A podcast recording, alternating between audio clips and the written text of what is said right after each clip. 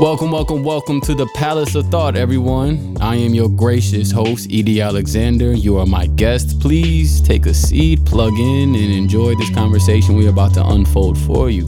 See, the Palace of Thought, we are a weekly podcast, and we make these shows for our leaders of thought. You know, there's leaders on the football field, there's leaders of corporations, and then there's us. People who are always seeing ahead of the curve. People like us who need that information, that fact filled hamburger essence to kind of form our souls. So, you know, we are not interested in the loudest headlines that come with the 24 hours news cycle. Rather, we prefer to bring a spotlight to the perspectives that are often hidden from the mainstream attention. We attack our episodes using a panel of thinkers and base our opinions on research, relevant literature, and personal experience to create a show that will no doubt leave you knowing more than you did before. The Palace of Thought is your microphone for the excluded. So, of that panel, um, I'm bringing back two familiar voices uh, for your for your ears today. Um, like always, we have a Palace contributor, Hanaid, uh, here to help break down this topic. Say what up. Hello, everyone. Glad to be back and uh, glad to, to be uh, doing another episode. That was very redundant, but we're here.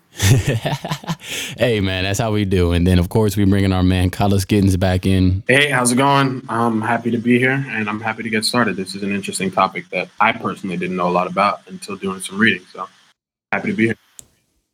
And you don't know a lot about it, guest and listener, because I haven't introduced uh, what we're speaking on today. Um, and so, without further ado, I just want to know that my thoughts have been centered on on Jeff Bezos lately.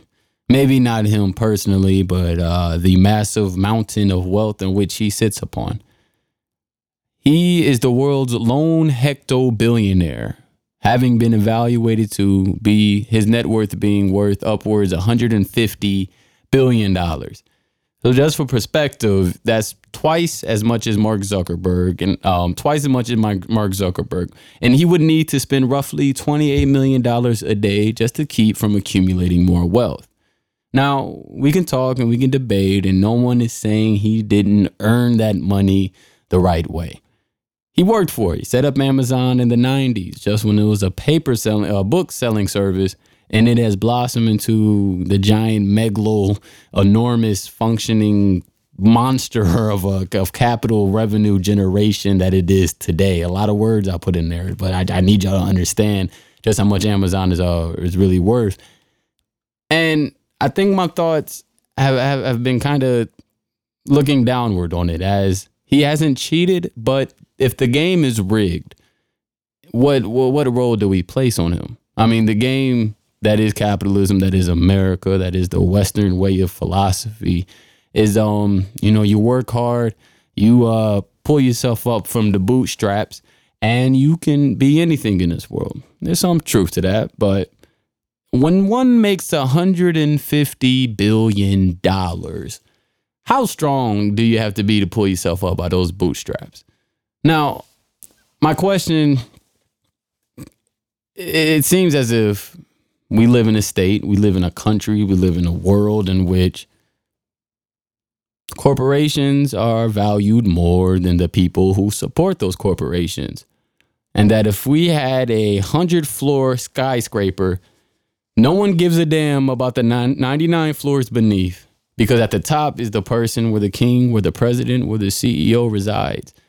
And so as he sits atop of this long, long skyscraper, accumulating his wealth in which he's promised not to shed. See, Bill Gates has promised to give roughly 99% of his wealth away to foundations he supports. He has his uh, uh, Bill Gates, the Gates Foundation, which gives um, African Americans, give people of need in um, scholarships to attend colleges all throughout the world. Um, we have Amazon. I mean, not Amazon. We have Mark Zuckerberg. Him and his wife have created a foundation as well the wealth there's there's some type of social you know responsibility I believe that is invested. But Bezos doesn't have to do that. Why? Because it's policy. You know, we live in a world where policy, if it's legal in the books, it doesn't so much matter the moral ties or the moral lessons to be dug from them. So we have policy that enables someone like Bezos to be taxed less than his secretary. It was true for um, Warren Buffett, and it's true for him. See, the way the policy, the way taxation is set up, and we'll definitely jump into that later on. Um, speaking with Collis a little bit, and I have NIE jump on that, is um, you know, it's supposed to be a progressive tax rate, right? The more money you accrue, the more you know, higher taxes you're you're liable to receive. Um, and that works for income generation, but someone like Bezos sitting on his mountain of wealth can take a moderate salary relatively. Um, let's say he just makes mm, a million, maybe 800,000 a year salary wise as CEO. But because of the ability to evade taxes through capital gains, through shares that he owns of Amazon, a lot of that money is being hidden and protected at overseas in these tax havens. And because of that, the economic wealth gap has widened to levels we haven't seen since the recession. Now, not all members of Congress are just sitting watching this happen before our eyes. There's always been one voice, one or a couple voices who have always fought, you know, for the people to, you know, for corporations to uh, kind of be more considerate of their people. Just two weeks ago, last week, I believe, we have Bernie Sanders, who, along with another representative of Congress, introduced the Bezos Act. Um, Collis, what did you find when you um looked into you know the details of the Bezos Act? So generally, um, when you look at what politicians are up to, you kind of have to look at it both with their own incentives and what is actually written into the bill that they're trying to push forward. And Bernie Sanders is still um, not I wouldn't say reeling, but pushing the narrative that he was able to accumulate during the 2016 campaigns. Um, and that nature is of being extremely far left, and he is pushing for more symbolic um, symbolic endeavors. So, on the paper itself, this bill isn't something that would ever reach the floor and would never necessarily pass. Um, and while it is called the Bezos Act, it's not necessarily named after Bezos. Its acronym stands for Bad Employers by Zeroing Out Subsidies. So Bernie Sanders' point right here is that it isn't necessarily something that, when put in place, is going to increase wages one way or the next. It is something that symbolically represents to Bernie Sanders and to anyone who looks at this act as these large companies, not just Amazon specifically, but he also kind of speaks on the Walmart family, um, that the gap between these owners and management and the people that actually make their system run is too large. I don't think Bernie is necessarily saying that there shouldn't be a gap and that these the employer working on the factory floor deserves to work for the same wages that the CEO does. However, to recognize a man as worth billions of dollars while someone is working for pretty low wages and pretty terrible conditions, that threw uh, a thorn in Bernie Sanders' pillow. So he wanted this to have Bezos' name attached to it so that people like us would discuss it, have that conversation about disparity in wages. Um, specifically, however, Bernie Sanders knows this isn't something that would go so far. He's he's waging a symbolic war against large companies like Amazon. Um, his other initiatives that he's really definitely pushing towards, which is uh, higher minimum wage, it doesn't necessarily apply because Walmart and Amazon generally pay their employees relatively well on a on a scale comparatively to other companies. Um, Walmart mm-hmm. boasts an $11, $11 an hour entry level salary, which is relatively high compared to other um, companies. And generally, um, chains and big box stores generally pay higher wages than mom and pop retailers. So uh, Bernie Sanders is on an initiative elsewhere where he wants to raise the minimum wage. He's also on another initiative where he's aiming to get Medicare for all. So those two initiatives within themselves are counterproductive to this Bezos Act because essentially the Bezos Act is trying to go dollar for dollar. If you get to pay your uh, your employees a dollar more, or in theory, you pay your um, your employees more, they will then in turn retract fewer dollars from their benefits. And the technicalities of all of that just means uh, that if we are giving our employees the right amount of money, then they can then go and uh, purchase the the help or whatever mm-hmm. themselves. The only reason it doesn't actually work um, in the black and white is because the way our benefit systems are set up, whether it be Medicaid or Medicare, um, every extra dollar you earn isn't directly taken out of your benefits. You can continue to earn more money, and your benefits, um, whether you contribute to them or not, aren't directly affected. So it would more or less incentivize people to work around those benefits to hire childless single um, employees because now these benefits mm. aren't extending to family members. So it would create perverse incentives. And in the reality of the scheme of politics today, this isn't a, an act that you will see someday in the future saying, oh, the Bezos Act created all this change. However, yeah. the fact that we're discussing it and the fact that it allows, I think you should keep this in mind as well, it allows Bernie to create his own bubble within the Liberal Party. Bernie's way over mm. there trying to push for some of the hardest, most radical ideas. And that's how he's defining himself within the party. So keeps him relevant and it brings the, the discussion to the table, um, allows people to discuss it. And I think that's what he's pushing for because it's a moral issue for him. Yeah. And as I'm looking at it um, totally, you know, just holistically, you know, there's a reason why, you know, there's still value in it and the fact that it brought me, it brought some of these issues to my attention, you know. And what I um as both you and Carlos have both, you know, um, touched upon, it didn't really have a chance to really reach the floor. But it did open up this little rabbit hole of mine where I started investigating what really goes on in those Amazon warehouses. Because on the you know on the surface level, you know, especially during the recession, 2000 or you know post recession, um, you know these factories were kind of like the you know re uh, reinvigorated, you know, like this new rust belt, you know, people who need factory jobs. And lo and behold, here comes Amazon knocking at your city in uh, San, Bernard- uh, San Bernardino, and they're going to build you a factory. And of course, the initial response was, yes, you know, this type of, you know, blue collar work, you know, the region, maybe the country has has been missing. And so they've kind of branded themselves that, that we are bringing back the factory jobs where, you know, you can go ahead and get benefits and we pay more than you know the average uh, entry level position. Um, but I think what can't be lost within this is first off, just because you're making twelve dollars and you're making a little bump doesn't make it anywhere close to the living wage. And when your benefits are included, or when you having benefits that are relatively more expensive comparison to someone who could be working at like Whole, um, actually Whole Foods is own, that's problematic. Yeah, it's problematic, but um, I'm reading, you know, these stories right now where, you know, these guys, these men, women of all ages and all ethnicities, they're coming to the jobs expecting just, you know, work, expecting that full time check. But the conditions in which they're working under are something that has, you know, it's something that kind of harkens back to days before regulation and, um, you know, the needs for unions to kind of fix things going back to like the triangle fire. I mean, um, they have it set up in such a way that unions, pamphleteers, they're nowhere like allowed near you know the Amazon facility. And you know, okay, sure, they're protecting their best interests, but it's hard to educate the people within that there are certain actions they can do to help unionize together.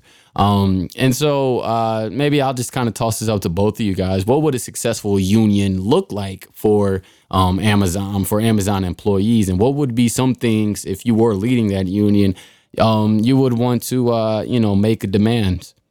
So I think it's pretty interesting that you put it in those kinds of terms because it's, un, to my understanding, it's how companies like Amazon were able to exist.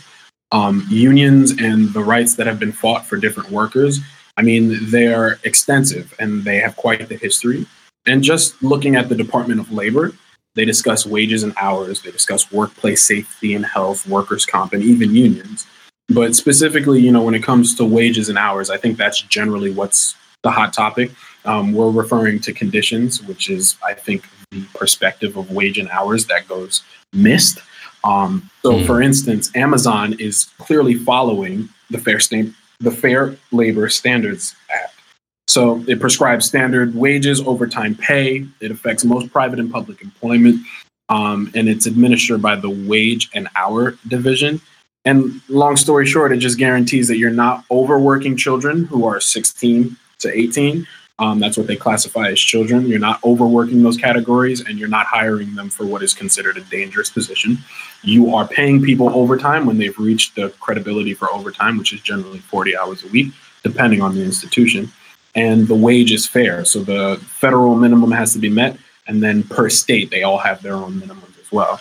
So to think a company like Amazon is going to willingly follow with this because it's federal law. They have. I wouldn't be able to go so far as to say they've broken the law in these cases. However, they have exploited a loophole.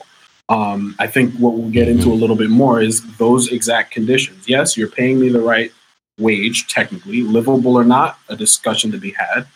However, if you're then going to tell me, like what was read up on, um, I don't know this young man's name, but there was an undercover reporter at Amazon who discussed multiple football lengths of a factory and multiple floors, and the bathrooms happen to be on either end of this factory. Yeah. Everyone's logging your time, making sure you see how much someone's on or off their machine or their station. And for him, in the middle of the floor, on the fourth floor, to go to the bathroom, it's a flight of stairs here, it's a flight of stairs there. There has to be security in and out of the floor. Either you're not stealing data information, you're not bringing anything harmful one way or the next.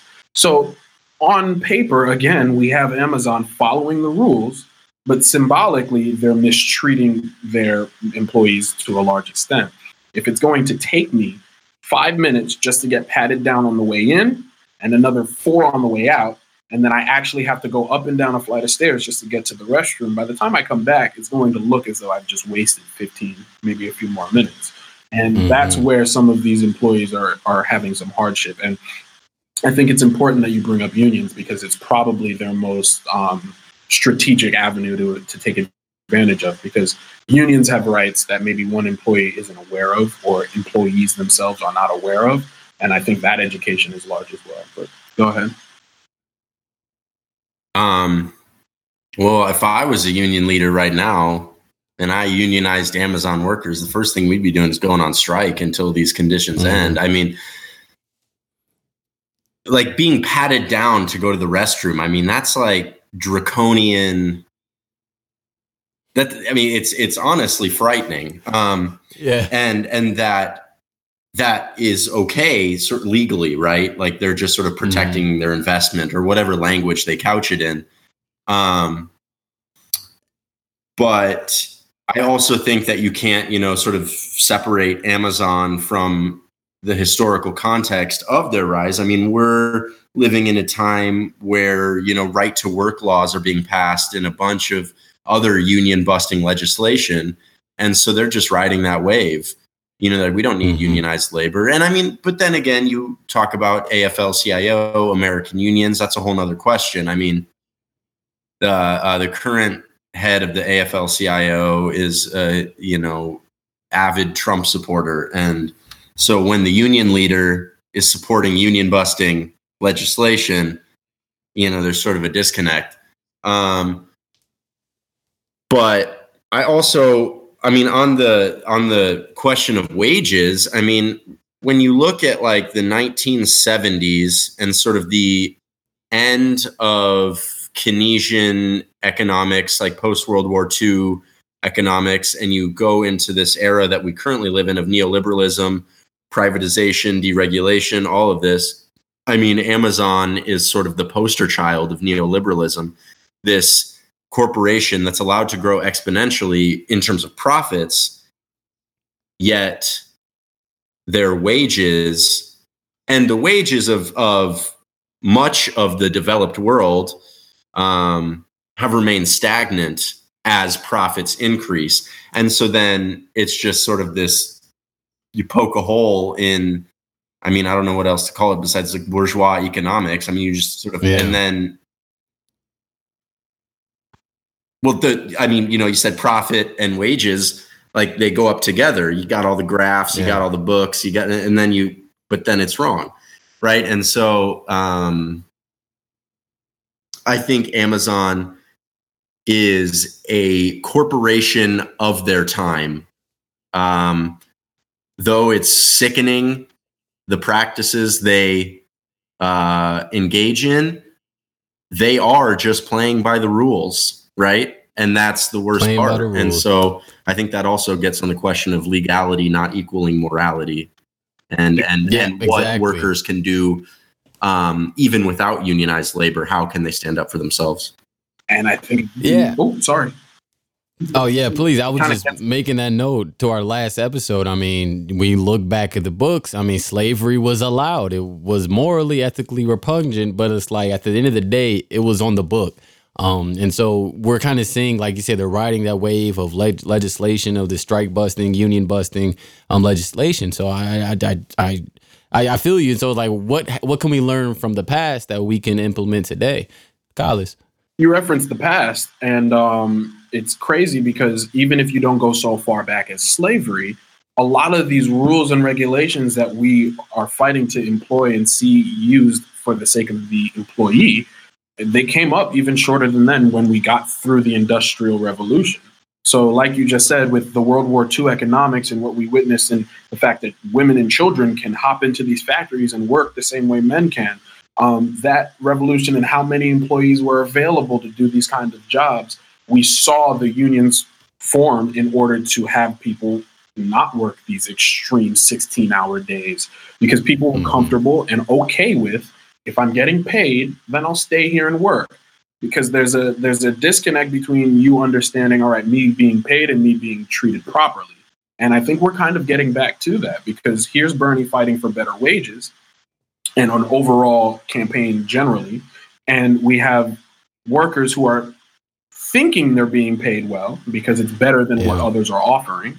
And yet their outcome remains the same. They're still being either overworked or disrespected in their workplace. Um, one of the first things you'll hear when you refer to the Industrial Revolution is that these employers were allowed to, because it was legal, to set the wages as low as they wanted because people were willing to work for them. Um, and I think that's where we get right back to that point legality versus morality if it's legal for me to pay you 750 an hour and then pay you that and a half for every hour you go over 40 hours this week, the likelihood that you make it on your day to day still really slim. But as a business owner, you are the best employee that I could have. You're at this mm. price point, and I am not breaking the law. So again, unions play an important role because, like you said, if Hannah mentioned, if the unions were to go on to if these Amazon workers were to go on strike, um, we have seen a massive internet server get shut down due to the yeah. influx of shopping that occurred on Black Friday. Yeah. If the workers decided this Thanksgiving that they are not going to work and that no one is going to receive their Christmas presents on time, the economic strife within the holiday season in the United States of America would cause something to happen. Like without a doubt, mm. someone is going to either address their needs or, if not address them directly, find a way to to um, abate them at the very least in order to get through the holiday season. I mean, these workers don't recognize the fact that they are the ones holding this power, but symbolically, when you look at my paycheck and you look at a multi-billionaire like Bezos, what one employer or one union alone is going to think that they have a shot so yeah. it's, it's definitely important to recognize their their power within the whole scheme. Hmm. I I think it, it, takes that. Um, you know, that's what what is it to be encouraged? You know, to like take that first step and kind of fight the giant. You know, master that holds the whip. I guess in that sense. Um, and I wonder, you know, what role does the consumer play? I mean, can we fairly expect the you know the workers to strike? And I love that idea. You know, if they just all just took Prime Day off. That's literally the equivalent of saying if Santa got sick on Christmas Eve. I mean, literally, as far as internet retail would go, if, if that were to happen, um, what I mean, you would definitely get people's attention. Um, what would the response be? I mean, I I I'd really be interested in seeing that uh, fold out. And as a consumer, you know, is my you know me wanting to grab these deals because I'm also affected by this consumerism I mean, we're all kind of drinking the same Kool Aid. I mean, and it's all kind of connected. It's all stacked, and it's hard, like you say, to kind of have one person emerge from the bunch to, you know, challenge, you know, the massive wealth of a corporation that that's you know that worth that's worth as much as Bezos is. Yeah, and I think that's why you got to keep the bunch together, and I think that's why strikes work. You know, it's not about the individual in that case, it's about the individuals coming together to collectively bargain and to collectively assert that we could absolutely shut down Black Friday in terms of online yeah. sales, right? And when you look at it that way and you you truly see that the workers have the power i'm going to go on a little marxist thing and um, you know so the the workers truly have the power to to shut down these major corporations and that is exactly the power that people like bezos and other mega corporations ceos etc are afraid of because the the thin facade that has been set up to prevent workers from understanding that they have this power is exactly the wage question that Collis was just talking about. If you are paying above the prevailing wage, yet you're still treating your workers like shit, it it puts them in a false, you know, binary where it's like, okay, I could go make minimum wage here and be treated like shit. Or I could make a little bit more money and still be treated like shit. Most people are going to take the more money and sort yeah. of not forget about the fact that they're being treated like shit, but you got to do what you got to do to survive. Yeah. And yeah. when you're constantly put in a position of um, choosing the lesser of two evils. And I mean, and this gets into politics as well. When you're persistently only offered two shitty choices, when do you step forward on your own and say, no, there are other choices? And and I think that's what we're seeing with workers that are rallying, you know, going on strike about healthcare, about pension funds, about all of it, right? Like, I mean, teachers are on strike, nurses are on strike, you know, it seems like and it's never covered in the news, right? That all these strikes are going on right now. You have to go to like Democracy oh. Now or other independent media sources. So, um, workers, and especially in a situation like Amazon, have the power to shut down giant spectacles such as Black Friday. But raising that consciousness and getting those workers to the point of that knowledge um, is the hardest part because what's going to happen when Amazon workers go on strike? They're going to send in scabs. They're going to bring it. Yeah. They're going to send in the police to break the strikes. You know, and then solidarity strikes are illegal. So other people who want to raise the awareness and, and spread the word, they can't do a solidarity strike, or else they all lose their jobs. So it then prevents you from realizing your uh, what's the word? Your solidarity uh, mm-hmm. with your fellow worker, whether they're another Amazon worker or a Burger King worker or whatever, those organic connections are artificially severed by these corporations offering the lesser of two evils. It brings up the discussion of tolerance and how that mm. verb has been used in different ways. But the more these, like Walmart being able to advertise that they pay entry level workers $11 an hour. That being able to say that as a corporation, as if they were their own world on their own, they're on an island. Here we mm, are paying all yeah. employees properly. One, that's not proper pay. But people aren't seeing that because there's a litany of other options where it's only 750. So being able to say that as a corporation allows you to make it seem as though they're open and more willing and more willing to treat people. And then when the employees walk through the door and realize, nah, it's all of the same crap, that I'm still being overworked and that when I got pregnant, I still got fired and no one gave a damn, or they worked me into my ninth month of my uh, of what ultimately became a miscarriage. They're not yeah. putting these two things together early enough because they're tolerant because they've heard that they're earning more. So mm-hmm. I think it almost it, it can arc in in two different ways. A business using that wage, discussing wages as a method of tolerance, because even if you pay me exactly the amount of money that I feel is worthwhile, that I can live on my own, it still doesn't give an employer the right to disrespect their employees, treat them poorly, overwork them, yeah. whatever the case may be. But yet, whenever these politicians come up with that discussion, we seem to kind of gloss over it. Bernie Sanders is chasing after proper wages, but yet that entire Stop Bezos Act doesn't really address the workplace conditions when yet the two should be worked together one and the same I don't understand how you're going to bring up the topic of paying me better as though that also assumes you're treating me better. Um, you look at a lot of um, hardworking people today, and you look at the sacrifices they make for the sake of their check. Where does my line of tolerance fall? Why does my check and how much money I make have to be in line with how many sacrifices I make rather than the merit of my work? So it becomes very interesting. Well, yeah, and I mean the the manufactured complacency is what allows people to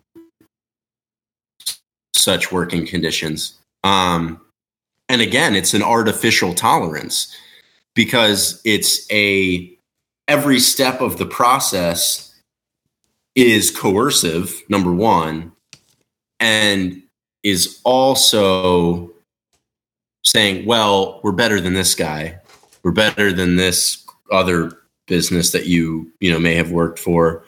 Um, and it really limits the horizons of workers to then say something like you just said to Bernie Sanders, like, okay, the Bezos Act is great, but we need higher pay, we need health care, we need this, we need that, mm-hmm. right? Like, none of these issues can be separated from one another. Um, because if you're not getting paid, right, then you're not making yeah. enough money to pay for the health care. You're not making enough to put in a 401k, right? You're not making enough to pull yourself up by the bootstraps because your bootstraps are cut pretty short from the get go. If you're poor, if you're an immigrant, you know, uh, you name it. Um, so there's two things I want to know. Um, bouncing off your your both of you guys' points of discussion. First, we always see in history the, the deployment of scabs. You know, people to come in for strike busters. Um, you know, getting paid. You know, whenever someone strike, they usually bring in a population who could really use the work and um, go ahead jump on that.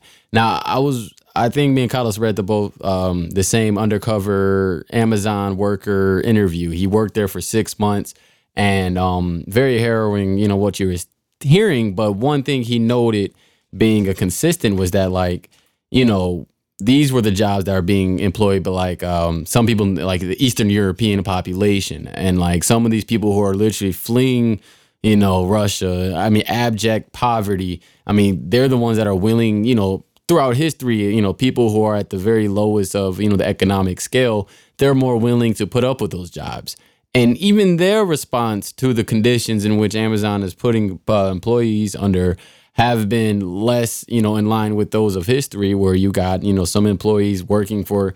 Um, and we can look at like some of the um, Hispanic labor that's going on in Southwest America. Um, we can look at, I mean, just how you know during I. Um, Ireland, we talked to this to Cedric Robinson, um, how some of the Irish workers had a higher tolerance for the work um, just because you know, hey, you know, that was just had to get on with it. Let's just get you know get to the end of the day.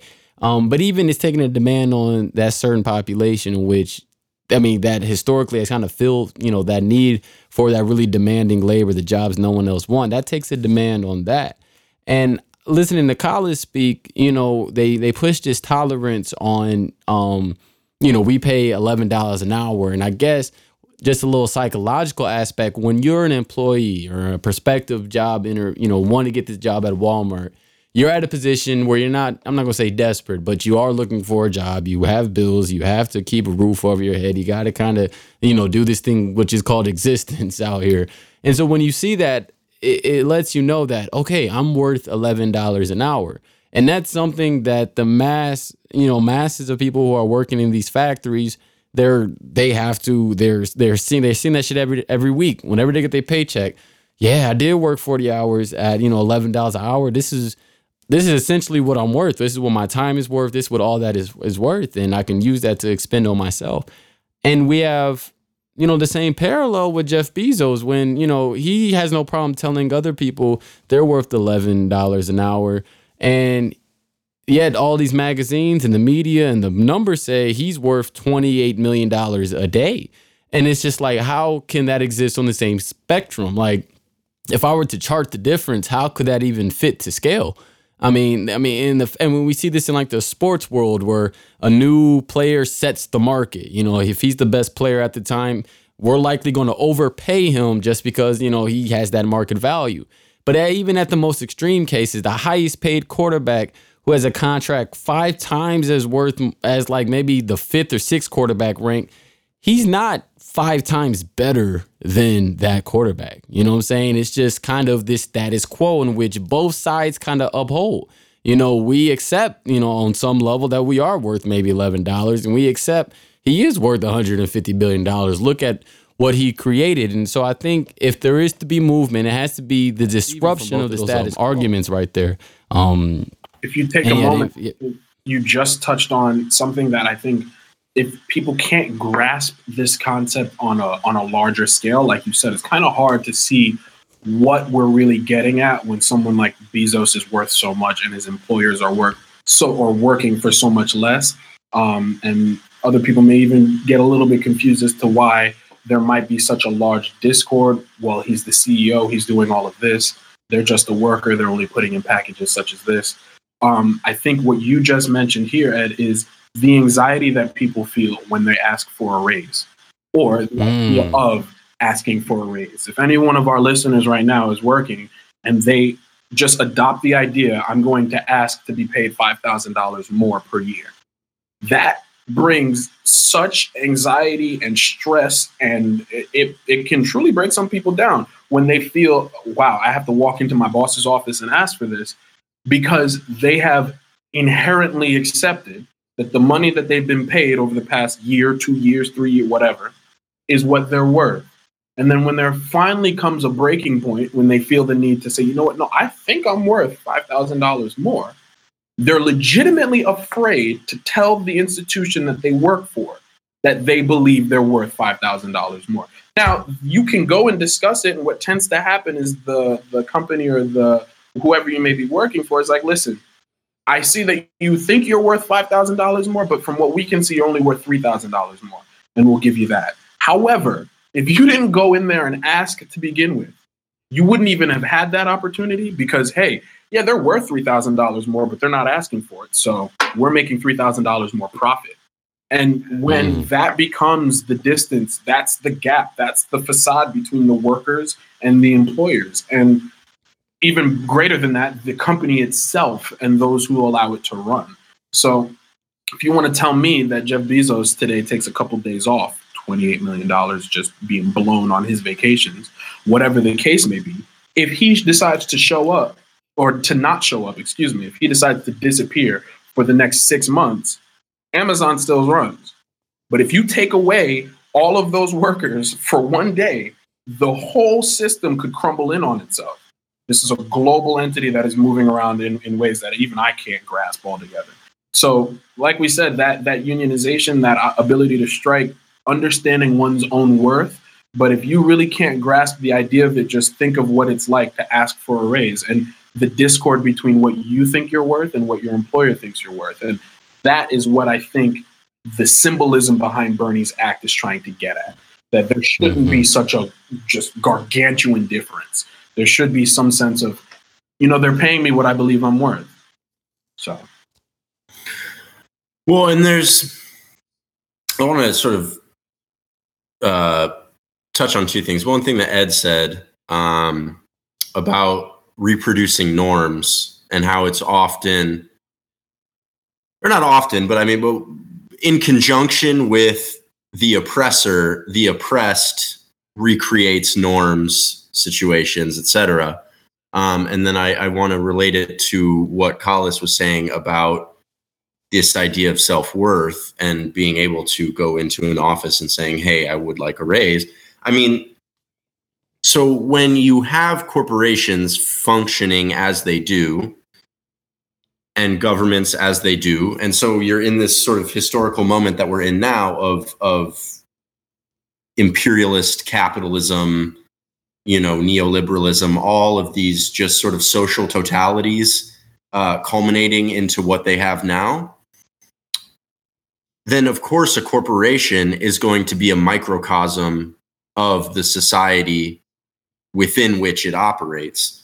And so when you're at work being alienated from your labor because there stands a wage and your own worth between you and the thing you've produced, that alienation becomes so acute that you are then, when you leave work and the media is reproducing those norms that you should be treated this way, this, that, the other, then you yourself are informed by your external environment to reproduce those norms. And yeah. that's what happens when worth and, and one's self worth becomes an object outside of the realm of subjectivity. And that is uh, a, a Marxist concept called reification. Uh, to reify is to elevate uh, ideas or thoughts or objects and to assign them a a thinghood. Um, mm. And I think you're speaking at what breaks down capitalism generally. Um, you can please go ahead, but again, for people to make this more real, discussing one's job amongst a group of peers, and you hear that someone's a big attorney and another person's a doctor, and here's an Amazon worker. How does this person feel in that discussion? The fact that they are reflecting themselves as lesser to the doctor and lawyer because of whatever terms that they in their minds have been reproducing themselves, but they're informed day by day by the wages they receive, the conditions they work in, and the media that's constantly re- representing it one way or the next. But please go ahead. Well, yeah, and so so that's what I sort of meant by the that a corporation or the inner workings of a corporation will recreate the conditions of the society. Is that the hierarchies of capitalism are reproduced, or rather, they're they're present in the workplace. Where I mean, like you said, like Jeff Bezos could go on vacation for three weeks and Amazon would still run, but if all the workers went on strike for one day, Bezos would lose millions of his own personal wealth, and the company would lose wealth. And so then it begs the question well, what does Bezos actually do? Right. And and then it's and then you can start to break down these facades and these barriers that it's like, well, what does the boss actually do? We're the ones creating the wealth as the workers. Mm-hmm. So we can shut it down. And that is, I believe, um, a segue, if this is appropriate, Ed, into the conversation about Nike and their recent ad with Colin Kaepernick, where Nike, as a known abuser of human rights, is then creating a campaign with Colin Kaepernick, who is speaking about ending police brutality and mass incarceration and what number of racist uh, vestiges of our society. How can Nike sincerely make that campaign? And and I argue that they can't, and that it was a profit motive that drove them to work with Kaepernick. And so if you're commodifying resistance, then that's completely antithetical to helping workers realize that they create the wealth and they are building the society in which we all live if if you're giving all that responsibility to Nike, who's abusing workers, then what meaning does protest have? That's a load. I mean, I'll be honest with you. Um, like you know, like we discussed earlier. Um, yeah, I think you know, just on the letter of the law, when you look at the book, I mean, you know, they're a known you know abuser of, of human rights. Um, and yeah, you know, they they employ who they employ for the wages they do, which are not you know sustainable at least anyone in our society and i'm not going to you know challenge that or any way i just think um i just think the the numbers match up in such a way and that their marketing team and the actual campaign that includes Kaepernick it it benefits a lot of people at the expense of others and it's going to alienate let's say someone like myself as an African American who was gun ho for Kaepernick, wanted him to be reemployed by the NFL, want him to continue to dole out his personal money to, you know, foundations and creating this change, knowing the good work he does. What bothered me most was not the fact that number seven wasn't on the field throwing touchdowns. It was that number seven wasn't getting the same checks he was getting because number seven would take those checks and he would break them off, break bread with a lot of people of the community. And so I still think, yeah, I mean, it's it's complicated, you know, and I I mean that's that's just the way I kind of you know got to put my lens on it. A lot of these issues I address is just these issues are so much more complicated than we give credence to. You know, I mean, I think um, you know, especially like with the Kaepernick ad, I mean, especially, you know, what Nike represents and like what they represented for Serena what they represented for like um athletes like Arthur Ashe and Tiger Woods. I mean, it's it they I think Nike knew that it was complicated enough that it would still be successful. People buying the Nike Monarchs or, you know, the MAGA hat wearing who wear those Nikes from Ross and like uh, TJ Maxx, they're they're willing to for cut those off because like like we all know, I didn't see any videos anyone burning no uh you know no no Air Maxes. I ain't seen no one you know ripping the label off you know saying they're expensive you know Nike joggers. I mean you know and so I think the numbers matched up and like the intent and just the way they're able to manipulate everything does put a bad taste in your mouth initially. But when I look at the immediate problem, or at least in my my sphere of influence, knowing that you know what's going on in Black America is something I've always wanted to see improvement. This is just a, another equal off, and I think a lot of our listeners are going to like have to reckon with that on on some level. Now, with that said, I haven't bought anything from the Nike campaign because it's still complicated and it it it's a lot of money, you know. And a part of me thinks, damn, like because you know if if you're being endorsed you're only getting a certain percentage of that money and only a certain percentage of that is getting doled off. I could probably make more impact just, you know, investing directly into foundations locally now.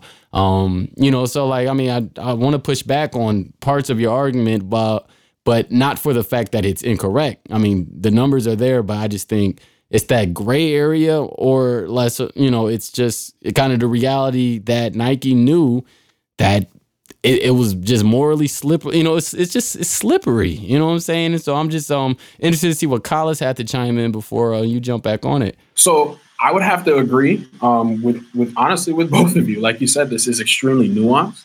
Um, Nike 100. I would say this: Nike would not have supported Colin Kaepernick if they weren't going to win financially. Yeah. Colin Kaepernick for the past since he began, since he got kicked out of the NFL or whatever you want to say about this whole Colin Kaepernick scandal, since he last stepped foot on a football field, his jersey has still remained one of the top selling jerseys in the NFL. So Nike's able to step back and see that, listen, there's a profit to be made here. The day they made the announcement, they lost 3.4% of their stock. The day after that, they gained 8.7. So they're winning. The end goal here is their money and, and they're winning. So they chose the side that would produce most money. However, like you were getting at, Ed, Colin Kaepernick isn't currently employed. He's using the money that he had earned in the NFL to good ends, but there's no football, at least not that I'm aware of, other than the fact that he's been sponsored by Nike this entire time and they've been paying him this entire time. He doesn't have these income flows that he did prior to. So seeing that he would then get thrown onto this ad allows him to create a little bit more income to then pursue these same endeavors. But yet we're also looking at Nike with two sides of the coin. They're abusing people across the world and whoever works for them. And with this is an example of representation and how people see themselves.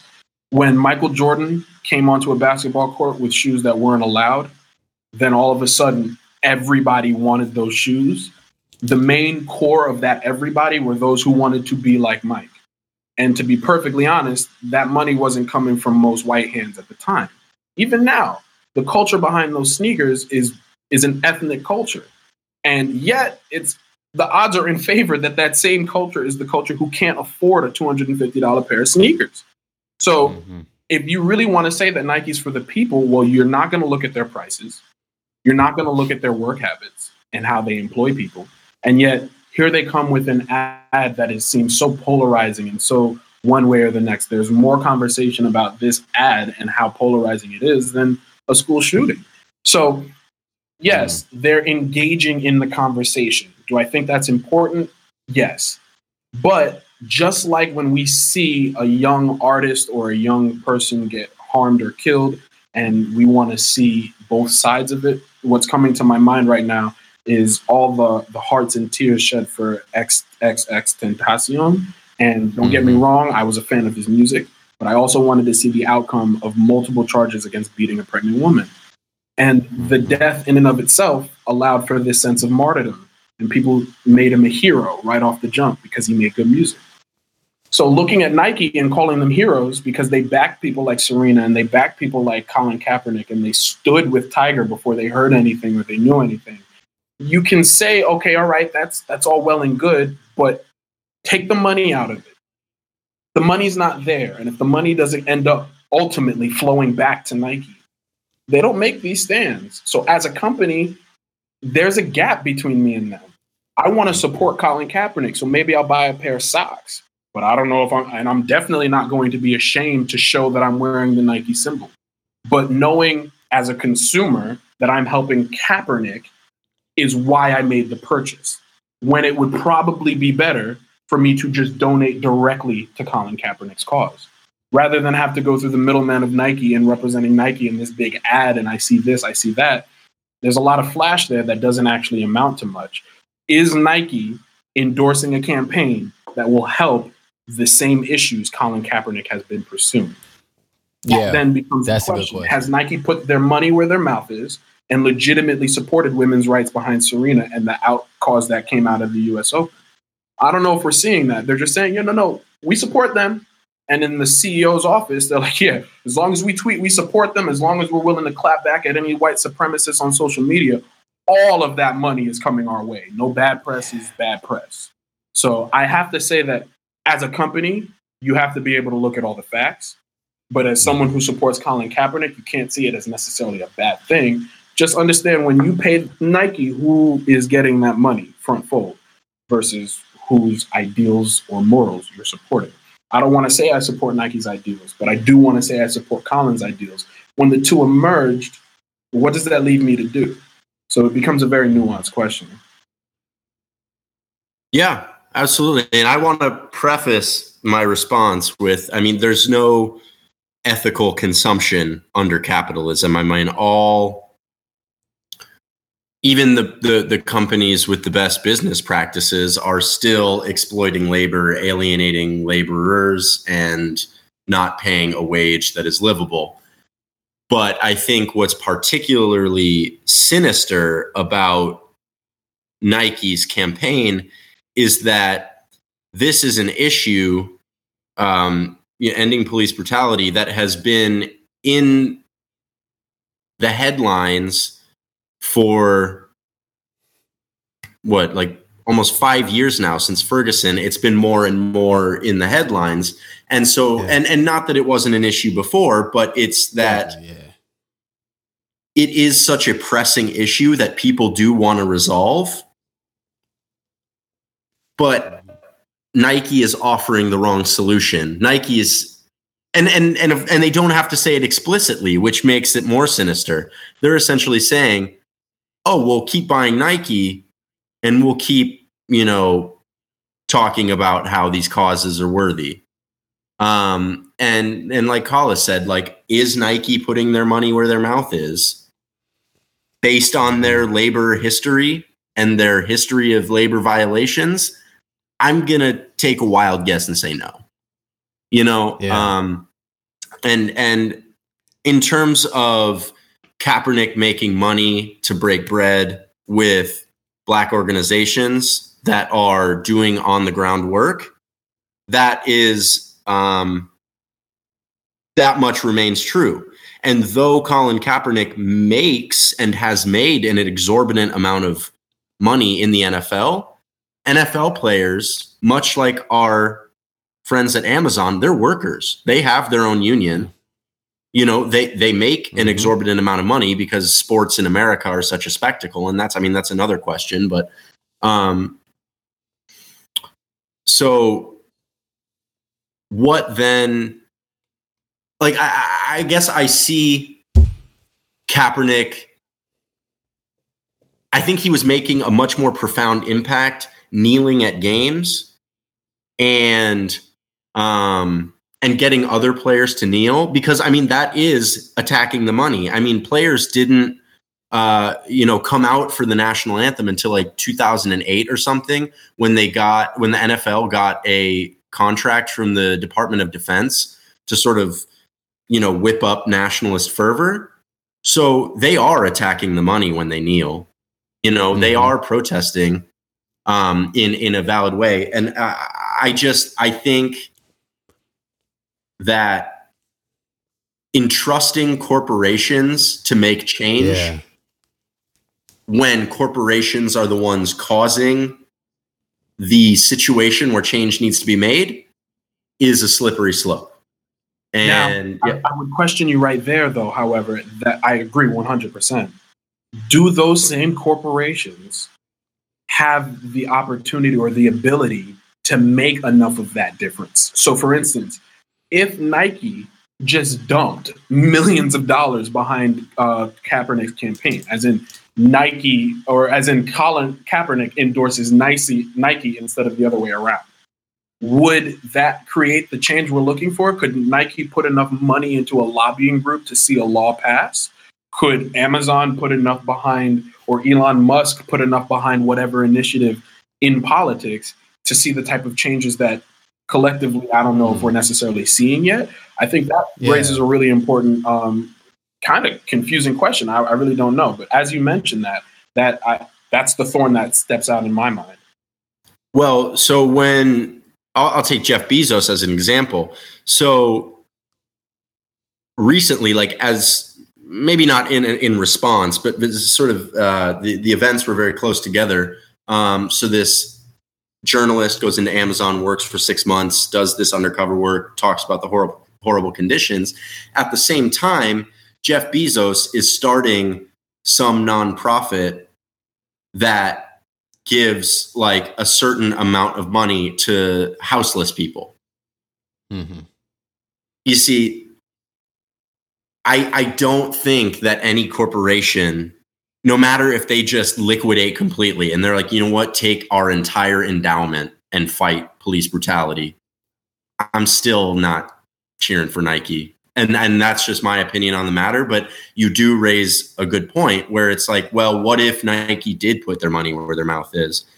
Um, yeah, yeah I, I want to jump on that idea because you know, and like especially like I would never hear the words uttered from Hannah's mouth that I mean he supports any type of corporation ever. I mean, just as like you know, just from your your beliefs. Um, but what I, I wonder, you know, we see this on the far left with uh, you know, the American Legal Exchange Council or ALEC. A lot of people found out about it, including the host of this show through um Ava DuVernay's Thirteenth. Um, which is pretty much all these giant conserv, you know, giant corporations pooling their money together to ensure that they can lobby, you know, laws that keep, you know, that are regressive, regressive laws or stop, you know, um, workers' rights and worker, um, you know, conditions improving. Where's the response on the on the right? You know, like I mean, what what what is the counter to ALEC? And I think that's such a poignant idea. Like if Nike were to put money where their mouth is or money where their spokesperson is, um, like we understand the tragedy of American politics is that money can determine the presidency. Money determines what legislation gets considered. Money determines how America works. And that is the that is the evil of it. However, where's the opposite response? Okay, if that's the rules of the game, and that kind of goes back to this idea that there are rules everyone's playing with. Um, you know, if if if a if a organization like ALEC is allowed to influence and lobby laws, Where's the other side of it? Like, if Nike was really about it, wouldn't they have their own lobbying exchange, maybe with a progressive like uh, Patagonia or something? Like, just giant corporations, retailers. Could what could they do? You know, and I think the issue that that that that, that I'm I'm starting to see now with um with Hannah's idea um is just the uh I mean they still Nike benefits from the fact that companies like ALEC or you know the Legal Exchange Council is stopping workers' rights. I mean, they can get all of the fanfare, they can get all the cookies in the world, but they necessarily don't want to see too much change in like um in fair labor laws. I mean, and so like I'm with you, and I think it's that same you know cringiness we felt when Pepsi had that god awful um was it Kylie Jenner commercial where a Pepsi was able to stop a, a, a police attack or like a riot. I mean, so I'm with you on that because you know there's no way Nike could really put their money where their mouth is unless they're legitimately against their own interests, and, and that's where the issue like, becomes because now you have perverse incentives. There's no manners, and I think that's the answer right there. I think therefore, Hannah, you you must be correct because yeah, grow to that size. if you grow to yeah. particularly the size of Nike or Amazon or any of these, but just generally, if you manage to gain that much influence, you you've probably done some shady things. And if you begin to in, incorporate this this narrative of equality or this narrative of fairness or whatever the case may be, like we said, we found that there was money behind it. And if you took the money out of it, there's no narrative. I mean, there's no reason for Nike to get involved. Yeah. So I think yeah. you're right. It does answer. Even if instead of liquidating Nike or Amazon, any one of these companies decided to put a good amount of their income yearly towards the most fair and necessary whatever they do, the lobbyist group that they form that enters politics, it's going to chase equal rights for police brutality. It's going to chase equal rights for this, that, and the next but it is definitely going to downplay workers' wages, overtime, workers' comp, benefits, whatever interests that benefit the company. Because why does this lobbyist group exist? Because of the company. Why does the company exist? Because it's making money. We want the company to continue to exist, so it needs to continue to make money, keep paying them low wages, and then whatever laws do get put through, find the loophole that we can make enough money off of each head that works on our factory floor because now we're serving yeah. the globe. Now it's it's not just the next door neighbor. Now it's not just Michael Jordan who needs the pair of sneakers. It's all of urban America. I mean, it's it's when this capitalistic monster feeds on itself, people are getting harmed, and even if those companies decide to help some of who might be harmed, they're never going to help everyone. There's no chance. Well, yeah, and I mean, and I think with with ALEC, um, it really proves. Uh, I just sort of rediscovered this quote as we were uh, doing this episode by Antonio Gramsci. He says the the historical unity of the ruling class is realized in the state, and so when you talk about the ruling class, so the, the, the bourgeoisie, right? It's not just the government officials that are making money from these PACs. It's these corporations that are making these PACs to give the politicians money, right? They're all on the same team. And because they have the power and the resources at their disposal, it allows for a class solidarity among the rich. And I think that's why you don't see, uh, like Ed was saying, like you don't see a backlash on the right because they don't need a backlash. They've got the government, you know, like they yeah. they've got the game by the balls, and they're just controlling it. And uh, uh, that was sort of a gendered thing. I didn't really like it. Um, anyway, but oh, oh. but you know what I'm saying. Um, so they're all on this this same team, and so when you're in the yeah. position of a worker, that solidarity is so much harder to achieve because you're told that you're in competition with your fellow worker rather than because you want to make a living for yourself and under capitalism, that means alienating from others.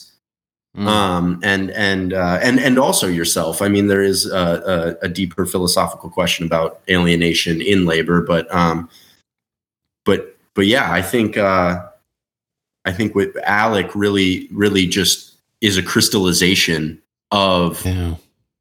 the the death knell of our democracy it's the the final nail in the coffin.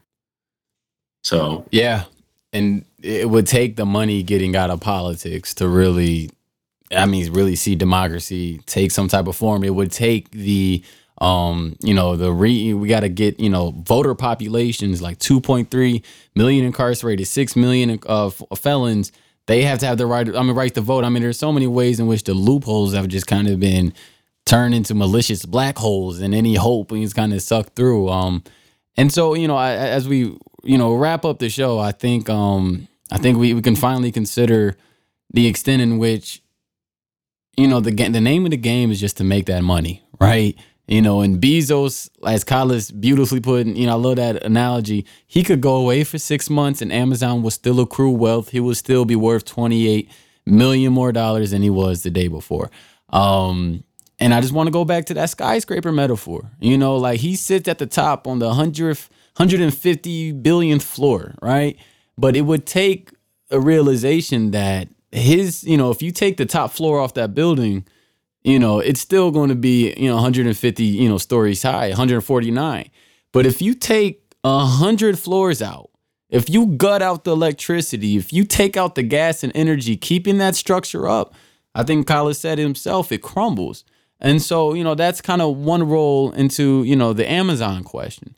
And then Nike, yeah, I'm yeah, it's kind of like I, I hate to see them get credit for something that that was a purely financially motivated move. Now, the one it has its impact. I mean, there's we all understand the power media has, and seeing Kaepernick back on TV during half man, uh, Kaepernick back on TV in the halftime of you know Sunday Night Football that has an effect, and that is a message to the NFL owners. And I think for morale of the players who are the workers in the NFL, greater question. And Richard Sherman has been on record at least three times saying it's going to be a lockout. He's organizing rapidly that there will be a strike because there's so many things that need to improve. And um, this kind of goes back to my argument last year, which I hated the way I phrased. You know what I'm saying? I think I said the NFL boycott is stupid. And that was the actual term. I, I said it, I owned it. But that wasn't the, always the intention of what I was saying. My whole argument was just on the fact that the workers, you know, it has to be a worker led movement. And as much as we consume TV, we're not the ones catching touchdowns. We're not the one making plays. And if you want if you want a successful boycott, that being an empty stadium, you would need an empty locker room, meaning workers stop working. Now, that's a conversation I think is kind of, you know, faded and, you know, we can rehash that. But I, I, I think, you know, less, you know, power has to be vested into these corporations for, you know, their moral stance. You know, I mean, we can't keep treating you know these corporations as people themselves because they operate on the this on just feeding off the livelihood and the sweat and the labor of the people that work under them but that's the sad reality of what we see today you know? I mean the argument can be made that corporations today have you know the same rights the same dignity the same response from the government as a valued person. And a valuable person is just the fuel for the the the machines themselves to keep running. And so we see who's in bed you know who democracy's in bed with and it's in with the money. And i mean there's so many motivations to it. I love how we unpack the bezos act. I mean are we going to give senator bernie you know are we going to give bernie sanders a cookie for that? For coming up with this legislation that kind of gets his name back in the in the um, you know keep him you know politically relevant without really addressing the need for more wages in those you know? I mean we love I love Bernie. I think we all you know have our feelings but I think you know Bernie we like Bernie especially compared to like what we're seeing today. But that's kind of what we're trying to do at the Palace Thought. We're complicating things like understand there's a veil in which everything is presented to you and so um, the way we try to unpack that is just go through the research, just think out loud. I mean, you saw firsthand how we were able to come to an agreement on um, a shared perspective on, um, you know, especially on the Nike question. And so, you know, I guess the final, you know, um, they, they tell you just do it. You know, Nike's just like, don't don't worry, you know, what's in your face and, you know, you just got to do it. Well, uh, you know, I always had this joke, you know, Nike could invest millions of their, you know, wealth into, you know, at risk youth, but then they would have to do it. And that means they would have to admit to the fact that they're going against legislation that benefits their wealth, that keeps their executives paid. And this is the trouble of society, why the wealth gap is what it is and widening at the rate that it is. I mean, it doesn't necessarily matter if it's an executive of a corporation or an executive of an academic institution. I mean, on both spheres, whether it was colleges and universities and corporations, executive pay has gone through the roof. And it's neglected, you know. I mean, the professors aren't making the money they used, you know, once made. And so um, I think it takes a realignment of focus and coming back to that understanding of your worth and that everyone is worth more than just a dollar amount. We're worth more than eleven dollars an hour, you know, um, and no one is worth 150 billion dollars either. No one is worth any, you know, financial, you know, like uh, moniker to that. And so, what you know, what are we worth? You know, and I think that's kind of the giant question. You know, just self worth and I think you have to pin yourself to these values, into your beliefs, into you know your research, into your information to really come to an actualization of like, man, okay, this is who I am. Give a damn what the salary say. Give a damn what the headlines say. This is you know the way I carry myself in society. Now, maybe that's a little too um maybe that's a little too Nirvana esque, but you know I think that has to be the end goal, especially in society as uh, ravaged by you know the the issue of corporations taking the lead as this moral authority. The irony behind that is that that's exactly what Colin Kaepernick did. he took he took the opportunity to say that this is what I am worth. I'm not going to play for or I'm not going to stand for something that doesn't seem to recognize what I am worth and what people who look like me are worth. And that's where the the crazy nuance and psychosis break happens when all of a sudden Nike picks him up. But like you said, yeah. figuring out your worth, your own self worth, figuring out what your labor is worth, um, the distance between myself and my labor. There's a lot of uh, philosophical steps to be taken to understanding why a corporation is willing to pay what they pay and why someone's willing to accept that pay. Yeah.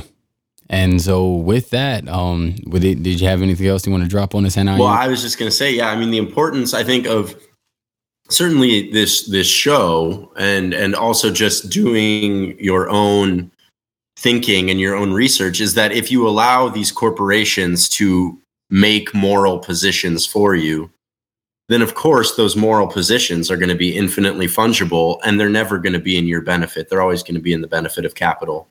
Um so uh that's all i really had to add but but this was a, a good I, I, episode yeah, no, this felt good. It definitely heated up towards the end um, when we started talking the Nike question.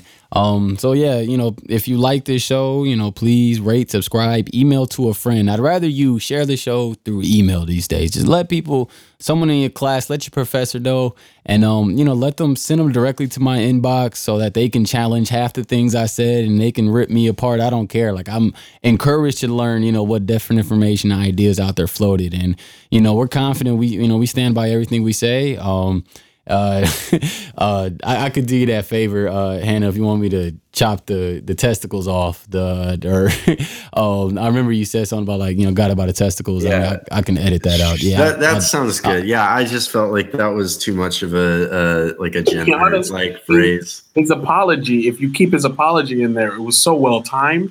It left his okay. mouth, and then he caught it so so gracefully. okay, cool. I'd, I'd be fine with that as well. All right, cool. I just want to get that note out there. Um, but yeah, we do stand by everything we say, and um, we're always, you know, we're thinkers in progress.